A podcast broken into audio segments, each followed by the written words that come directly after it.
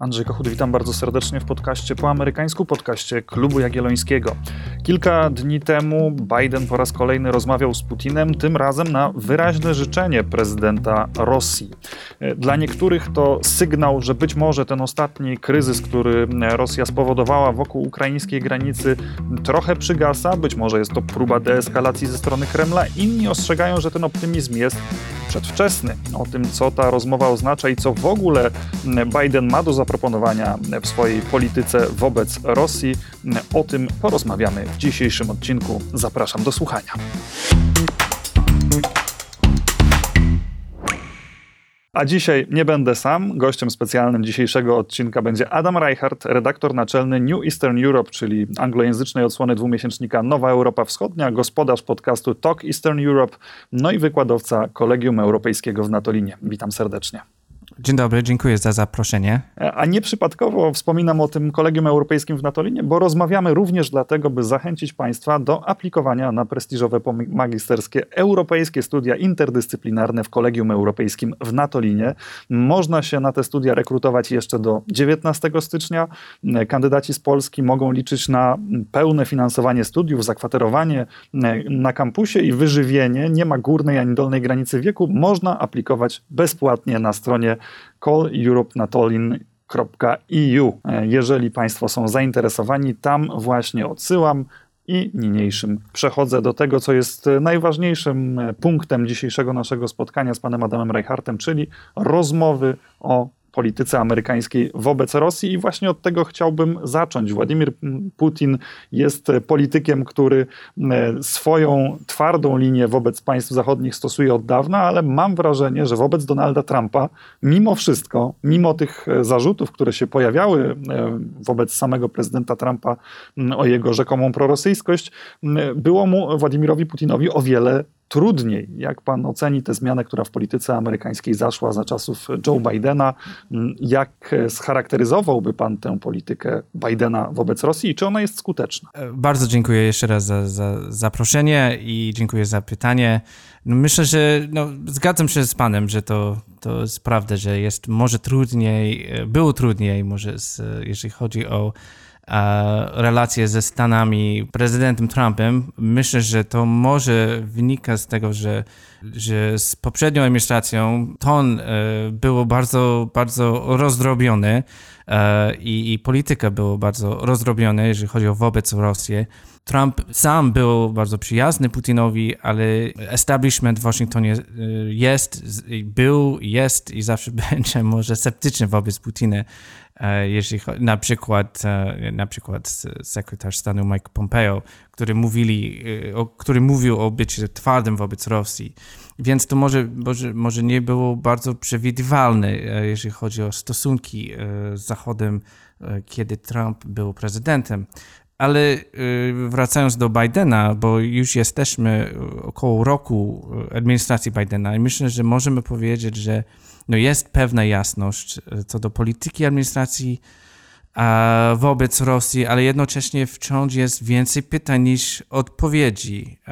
Osobiście wierzę, że administracja Bidena skutecznie przeciwstawiła się Putinowi, przynajmniej ostatnie, w, ostatnim, w ostatnich miesiącach. No, generalny celem polityki, tej polityki wobec Rosji powinien być, mam nadzieję, że jest, powstrzymanie agresywnego zachowania Putina i niedopuszczenie do ataku Rosji w, w Europie lub, lub gdzie indziej.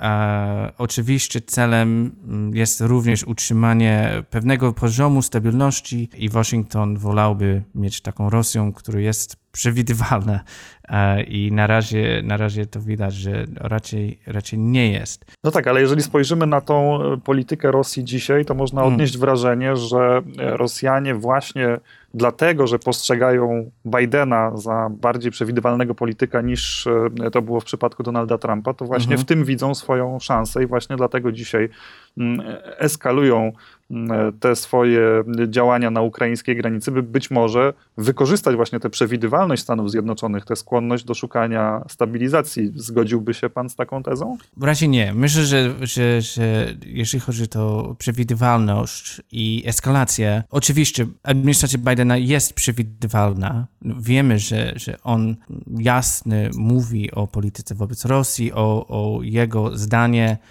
co chce w Europie, że chce współpracować z sojusznikami, chce być twardy, nie chce agresji, agresywną Rosję, ale nie wiem, czy to jest stabilne. Widać, co Rosję teraz, e, jaką politykę Rosja mm, prowadzi teraz e, na granicy Ukrainy.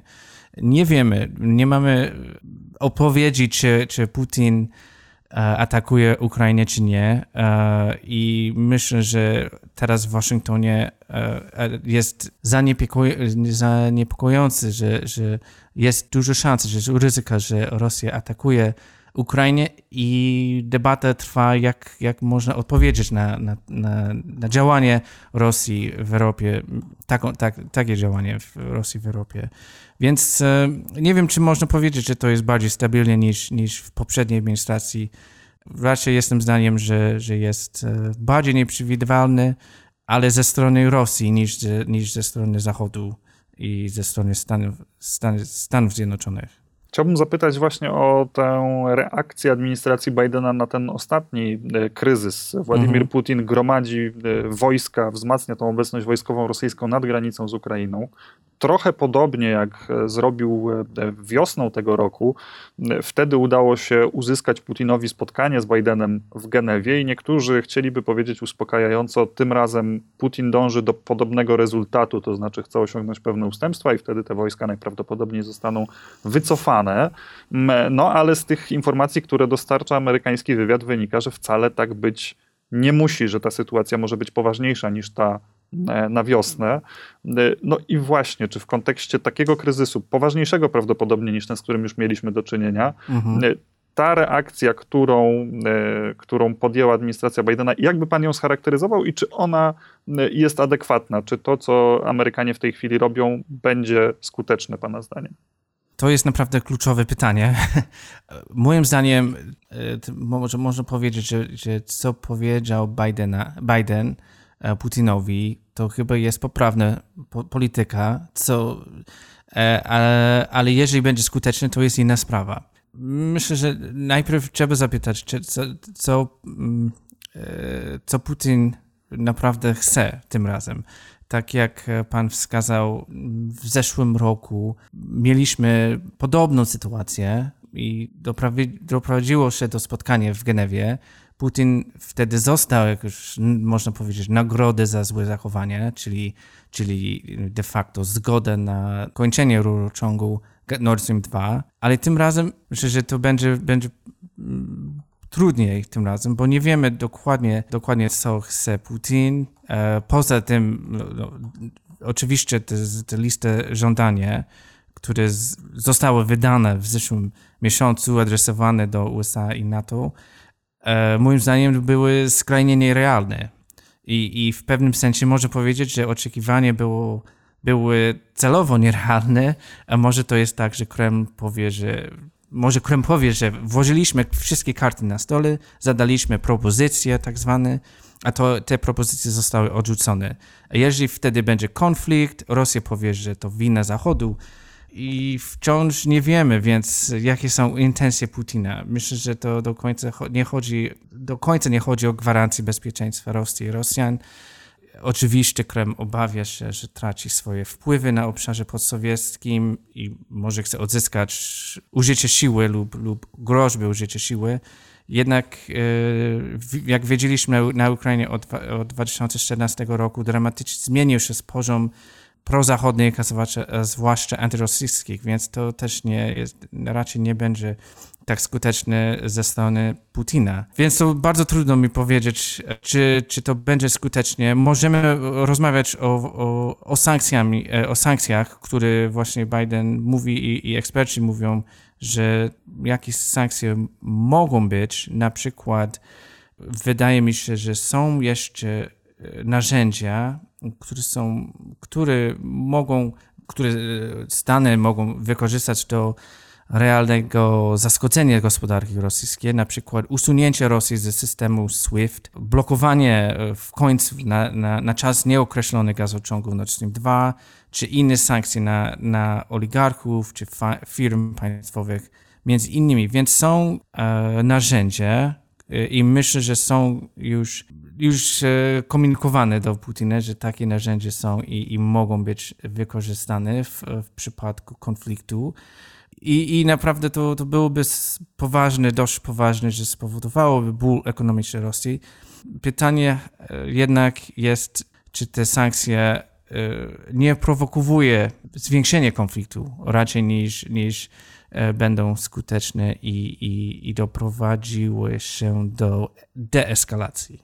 Jeszcze to nie wiadomo, czy będą skuteczne. To jest, to jest naprawdę kluczowe pytanie Jednym pytaniem jest, czy te sankcje okażą się skuteczne, ale drugim pytaniem, które mi się nasuwa, jest to, czy Stany Zjednoczone i sojusznicy w ogóle będą skłonni te sankcje wprowadzić i jeżeli tak, to w, w jakim momencie? To znaczy, czy te sankcje, włącznie z tymi najbardziej drastycznymi, o których Pan e, wspomniał, włącznie z wyrzuceniem Rosji z systemu SWIFT, czy mhm. zablokowaniem e, transferu gazu przez e, nowo wybudowany gazociąg Nord Stream 2, czy te sankcje są przygotowane tylko na wypadek jakiejś pełnoskalowej inwazji Rosji na Ukrainę, czy one mogą zostać użyte albo jakieś inne narzędzia w sytuacji, kiedy dojdzie do jakiejś eskalacji na mniejszą skalę? Rosja podsyci mm, ten istniejący konflikt e, w Donbasie, być może dokona jakiegoś dodatkowego mm, cyberataku, może jakiegoś bombardowania, czy wówczas również ta reakcja Zachodu będzie zdecydowana? No bo ona też nie zależy tylko i wyłącznie od Stanów Zjednoczonych. Jeżeli tak. rozmawiamy o Nord Streamie, to rozmawiamy też tak. chociażby o Niemcach. Tak, dokładnie, dokładnie. To, to pan ma rację tutaj. E, myślę, że no, trudno powiedzieć, ale wydaje mi się, że to, to jakoś będą przygotowanie, można powiedzieć, takie krok po kroku. To zależy, jaka sytuacja będzie. Czy to będzie bardzo ograniczony konflikt, gdzie tylko może w Donbasu na przykład, e, czy nie na terytorium, które jest rządzą przez, przez rząd Ukrainy, to, to może być jeszcze, może nie będą użyte wtedy ale myślę, że jeżeli będzie eskalacja bardziej, bardziej poważna e, na Ukrainie, to, to, będzie, to będą, będą użyte i, i oczywiście Unia Europejska, kraje Unii Europejskiej i, i Stany Zjednoczone i kraje NATO musia, musiały wtedy być zjednoczone. I myślę, że to nie będzie raczej sprawy, nie będzie sprawy, jeżeli chodzi o, jeżeli będzie duża, Mm, dużo agresji wobec Ukrainy. Więc ja nie widzę problemu, że, że trzeba twardo negocjować ze z, e, sojusznikami. Jeżeli będzie agresja, to chyba już są przygotowani tak, tak ciężkie sankcje wprowadzić. A czy Amerykanie są gotowi na e, jakiegoś rodzaju większy konflikt? Nie myślę teraz o konflikcie zbrojnym, ale takim konflikcie e, gospodarczym, który się być może w Europie szykuje. Gdyby doszło do wprowadzenia tych sankcji, Rosjanie z całą pewnością w jakiś sposób by odpowiedzieli, na przykład e, ograniczając swoje dostawy gazu do Europy Zachodniej, co mogłoby spowodować turbulencje. Widzimy problem z dostępnością gazu na europejskim rynku. E, czy Stany Zjednoczone wobec tego, że koncentrują swoją uwagę na Pacyfiku, byłyby przygotowane do toczenia tego rodzaju rywalizacji na wielu poziomach e, w Europie? To zależy, to zależy jak, jak będzie wyglądała sytuacja, ale myślę, że tak. Myślę, że tak, ponieważ już są gotowi w sensie wspierać Ukrainę nie tylko e, ekonomicznie, nie tylko wsparcie słów. E, wiemy, że kongres zaproponował dodanie 300 milionów dolarów na fundusz obrony dla Ukrainy. E, wiem, że pan zapytał o, o Europie, czy, czy Stany są gotowe na, na mm, konflikt w Europie, ale wydaje mi się, że tak. Myślę, że jeżeli będzie agresja e, rosyjska, która jest bardzo znacząca i stanowcza, myślę, że, że prezydent Biden jest w stanie przekonać, przynajmniej na, na, na, na krótki czas, nie, nie mówię o taki długi konflikt, e, myślę, że będzie w stanie przekonać e, kongres, że trzeba coś robić, że nie, nie, nie wolno siedzieć po, prostu na drugą stronę Atlantyku i nic nie robić. Więc tak, myślę, myślę że można powiedzieć, że że Stany są gotowe tutaj działać w Europie. A czy zgodzi się pan z tezą, że Stany jednak będą postępowały wobec Rosji dosyć ostrożnie? No bo jednak zarysowała się taka asymetria pomiędzy tym, co może zadeklarować Władimir Putin, a co może zadeklarować prezydent Biden. E, Putin może straszyć konfliktem zbrojnym na Ukrainie. Biden już zapowiedział, że e, co by się nie działo, amerykańscy żołnierze na Ukrainie się nie pojawią, a tak, to już tak. powoduje e, no, pewną różnicę pomiędzy pozycją Amerykanów a Rosjan we wzajemnych negocjacjach. Oczywiście, oczywiście, że tak, że, że nie będzie, nie będzie żadne żołnierzy amerykańskich na Ukrainie, jeżeli będzie wojna czy konflikt w Ukrainie. Ale są inne metody, już tak jak rozmawialiśmy o, o sankcjach, o, o, o, wsparcie dla Ukrainy. I pytanie dla mnie, pytanie jest, czy to będzie bardziej prowokujące dla Putina i jeżeli tak, jak to będzie, będzie es, bardziej, no, będzie więcej eskalacji w Ukrainie i może w regionie, który jest chyba naj, najgorszy scenariusze, e, co wtedy robić, co wtedy będzie robić e, Stany Zjednoczone. I nie jestem pewien, czy, jak to będzie wyglądało. Myślę, że musimy być, ale musimy być jako, jako NATO, jako, jako kraj, który jest na, na wschodniej flance, flance NATO, musimy być przygotowani na możliwości, że konflikt pójdzie w, w złym kierunku i być przygotowany na, na obrony i, i, nie wiadomo, czy to będzie, e, czy będzie poważnie, czy nie, ale, ale być przygotowani to trzeba e, rozważać. A skoro wspomniał już Pan o wschodniej flance NATO, to e, na koniec tej naszej rozmowy nie mogę nie zadać pytania właśnie o, o region, który e, nam tu w Polsce leży najbardziej mm. na sercu. E, no bo w tych żądaniach, które Putin przedstawił wobec Stanów Zjednoczonych i wobec NATO, przebija bardzo wyraźnie chęć takiego cofnięcia zegara, cofnięcia tego rozwoju, który NATO odnotowało w ciągu ostatnich dwóch dekad, sprawienia, by te państwa państwa wschodniej flanki NATO, mimo że formalnie wciąż należałyby do sojuszu, byłyby tak naprawdę swego rodzaju strefą buforową. Tak przynajmniej czytam te, te żądania, które Putin stawia. Czy Pana zdaniem tak taki rozwój sytuacji jest w ogóle realny, w jakiejś perspektywie, oczywiście w przypadku bardzo negatywnego scenariusza dla Stanów Zjednoczonych i Europy Zachodniej, gdyby ten kryzys tutaj się rozwijał. Nie, właśnie, właśnie nie. Nie wierzę, że, że dojdzie do, do takiej, takiej, takiej sytuacji. Myślę, że też nie dojdzie do, do dalszych ustępstw wobec Rosji, które zaszkodziłyby krajom wschodniej flanki, w tym, w tym Polską. E, I z tego co wiem, ta zgoda na pozwolenie czy na kończe, ukończenie Nord Stream 2 już jest u, uważane za błąd przez, przez, przez wielu w administracji Bidena. Więc myślę, że już, już rozumieją, mam nadzieję, że rozumieją, że w Waszyngtonie i w Brukseli też, że ustępstwo dla Rosji to, to nie jest rozwiązanie. Raczej Rosja interpretuje takie działanie ustępstwo e, jako słabość, że to jest e, szansa na pójdzie dalej, więc wiemy, że, że to żądanie mm, zostały odrzucone przez, przez NATO, przez, przez, bardziej przez, też, też przez Stany i uznane jako nierealne i myślę, że to, to nie ma szans, że że Ameryka wycofa, czy NATO wycofa z regionu um, i, i, z krajach e, NATO przy, e, najbardziej. To jest, dla, to, jest, to, jest, to jest bardzo ważne. Jeżeli konflikt też rozwija się, myślę, że raczej będzie więcej nawet obecności e, NATO i, i Stanów Zjednoczonych w regionie niż, niż, więcej, niż mniej. Tak, tak, tak mi się wydaje. Bardzo dziękuję za ten optymistyczny koniec i za całą rozmowę. Adam Reichardt, redaktor naczelny New Eastern Europe, współgospodarz podcastu Talk Eastern Europe i wykładowca Kolegium Europejskiego w Natolinie był dzisiaj moim i Państwa gościem. Bardzo dziękuję.